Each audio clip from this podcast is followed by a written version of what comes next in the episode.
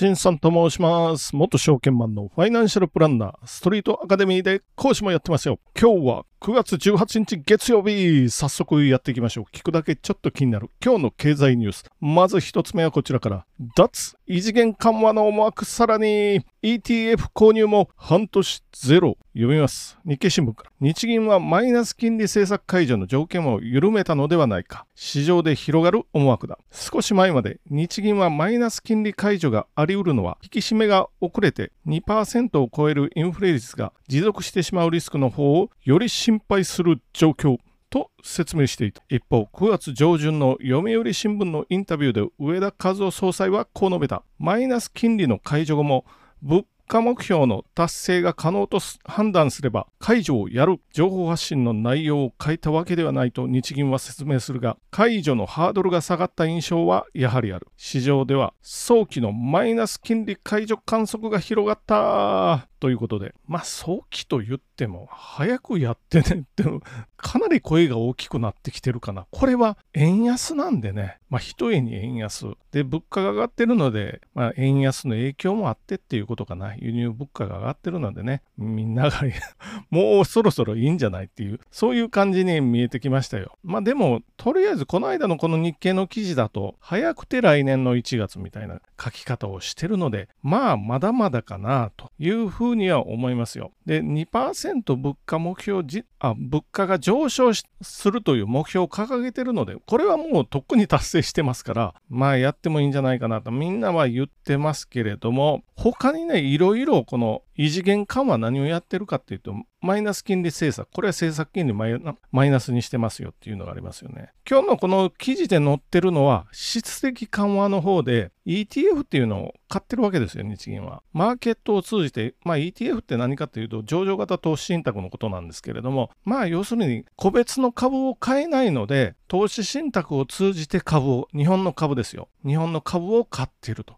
こういうことで、で、世界の中央銀行で自国の株なんか買ってる 中央銀行は本来はそもそもないわけですよ。これをやってると日銀が。ただし、この半年ゼロというタイトルだったんで、ETF ももうこの今年になって、まあ半年前ぐらいか2月ぐらいに買った、きり買ってない。そりゃそうですよ。普通じゃないんでね、ETF を、自国の株を買うっていうのは普通じゃないので、でもそれをやってますよっていうことでね、これ ETF は以前は結構頻繁に買ってました。黒田総裁の頃で、しかも初期ですよね。異次元緩和とか言われ出した初期ぐらい。で、大体多い時で年7兆円ぐらい買ってますよ。7兆円なんでね、結額としては大きいですよ。まあ、国債は80兆円買ってた時もあるんで、それに比べるともう10分の1の規模なんですけれども、結構この ETF を買多い時は7兆円。で、買いすぎて、このままいくと日銀が全ての会社というか日経平均、トピックスかな？トピックスの構成銘柄とかトピックスの構成銘柄を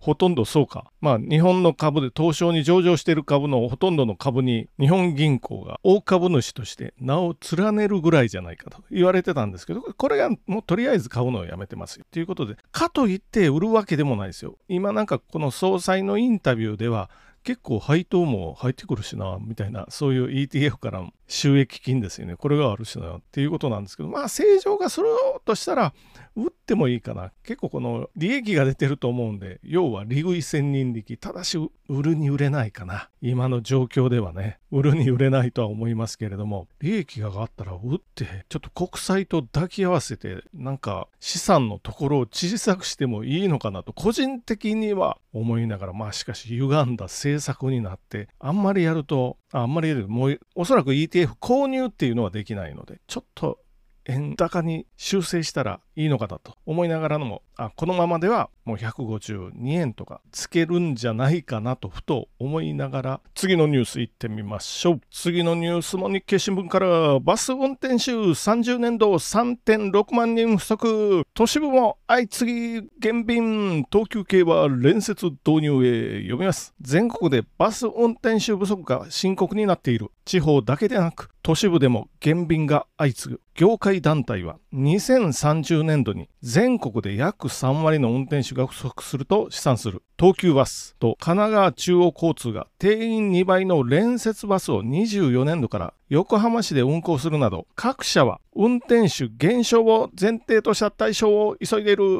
ということで、運転手の数が2020年の手前は13万人ぐらいいたんですけど、現在で11万人台になって、やっぱりね、12、3万人は路線維持に必要な人たちがいるんですけれども、それを大幅に下回って10万人も切ってきる。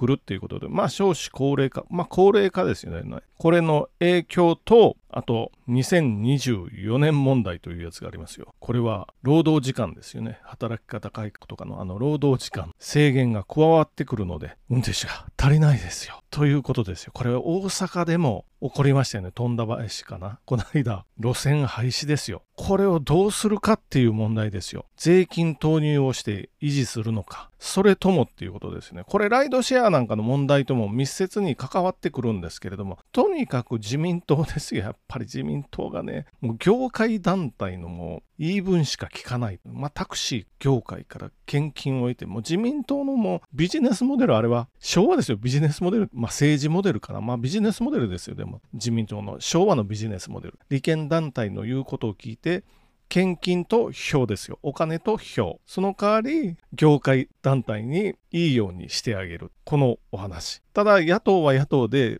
もう政権は取るつもりないですよっていうことでわーわー騒いで一部の人たちから票をもらって自分の議席を維持できたらまあいいかっていう感じですよね。なのでこれ、まあライドシェアも解禁して特に田舎ですよね。もうタクシーもないとかってなったらもうこれ解禁した方がいいんじゃない？ライドシェア反対してる人は50何パーセント確かいるんですけれどもこれの理由の多くは使ったことがないから不安っていう人ですよ。それはまあ日本解禁になってないので使ったことないですよ、普通に。僕も日本で当然使ったことないですけど、外国行った時に使ったことあるので、レビューとか見れますからね、運転手の顔とか。で、事前に支払い終わっててスムーズですよ。ということなんで、まあタクシーと比べても全然遜色ないけどね、みたいな、そんな感じなの。まあこれとバスとタクシーとライドシェアと、この3つかな。じゃあ維持する場合は公金投入しますかしませんかっていうことです。何でもかんでもね、税金投入してると当然我々の負担が上がってくるっていうことなんで、これどうしますか？お話ですよね。ただし自動運転がありますよと言ってもまだ現実的ではないので自動運転は。特に田舎がないですよってなっても田舎で自動運転のインフラも整ってないし、みたいな、そういうお話になってくるんで、と、もう一つは、ポツンと一軒家的なところを切り捨てていくか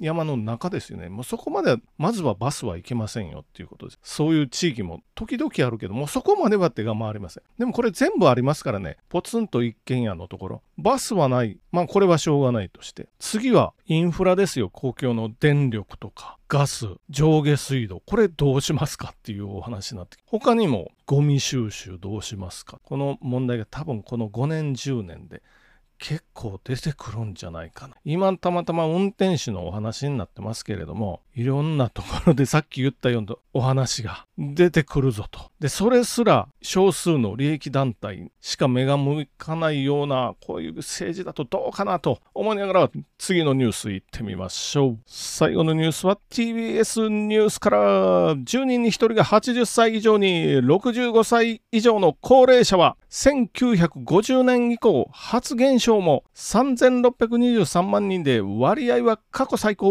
18日は敬老の日。今日か。今日ですね。休みでしたよね。18日は敬老の日だ。日本の高齢者人口は1950年以降初めて減少し3623万人だった。ただ高齢者の割合は29.1%で過去最高。総務省の今月15日時点での人口推計によると65歳以上の高齢者は比較可能な1950年以降初めて減少し3623万人だった。ただ総人口に占める割合で29.1%と過去最高で世界200の国と地域の中で最最も高くなっているっていうことでまあ見ましたよこの総務省に行って人口推計っていうの8月速報っていうのがあって見てきましたよ。どんな感じかっていうと、まず75歳以上の人たち。これはほぼ2000万人います。1998万人っていうことでですね。これは0から20歳よりも多いですよ。ということですよね。なので、間違いなくピラミッド構造のああいう感じじゃなく、寸胴か、それ以下かな、頭の方が大きいような感じになってきてますよ。本当はね、人口構成とかっていうと、ピラミッド型をまあ要するにその0歳とか10歳とかが下に来るピラミッド型をイメージしてもらったらいいんですけれども下の方が広がってないとなかなか社会保障とか年金今後持続が難しいんじゃないかと言われてますけれどもまあ難しいですよねこれだと。で女性の人数も見てきました。25歳から44歳までの女性の人数これはまあこの20年間ですよね。20年っていうか、25歳から44歳の女性の人数ですよ。これが1415万人。子供を産むそうですよ。今、産む可能性があるそうと言っとこうかな。1415万。次の世代の子供を産むそう。5から24歳。同じ20年間の間に生まれた人たちですよ。これが1126万人なんで、なんと300万人少ないですよ。もう20何パーセント少ないですよね、これ。これ、ということは普通に考えると20%、また子供たち減っていくかなって。今80万人ですから、去年生まれた子供たちが80万人切ってますから、そっからかける0.8になるとどうなりますか ?64 万人ですよ。っていうぐらいにまあ減るのは確実かな。ということは、この人たちが将来、やっっぱり20年、30年経った後に生まれた子供たちがね、社会保険料を払っていくわけですけど、上の方の頭でっかちなので、まあ維持難しいかなというふうに思ってます。この人口動態っていうのがやっぱり一番予想しやすい未来なんで、ドラッカーは起きた未来ってもう言ってるんで、起きた、もう予想できる未来っていうことなんで、この人口をよく見た方がいいかなということですよね。で、他にも他にも、0から4歳の間の人たち、子供たち、412万人で。これに匹敵する、まあ、これ5年間の年齢層はどこかというと、どこでしょう ?85 歳から 89歳がほぼ匹敵します。約400万人なんで、85から89歳で今生きてる人たちは400万人。今0から4歳で412万。85から89歳は、まあこれほぼ400万人。その一つ5歳刻みの下の世代だと 80, 80から84歳。これはもう580万人ですからね、1.4倍はいるかな。もっと言うと、70から74歳。890万って倍以上いるぞっていう感じなんで、もう頭が大きな逆ピラミッドみたいな感じになって逆寸胴逆ピラミッドみたいな。こういう感じ。これが日本の少子高齢化と言われるやつです。まあメディアはあんまり厳しく厳しくじゃない。詳しく報道しないっていうのがあるのでちょっと見ていきました。興味がある方は総務省の統計行ったらすぐ見れますよ。ということでじゃあ今日も終わっていってみましょう。本日もご清聴どうもありがとうございました。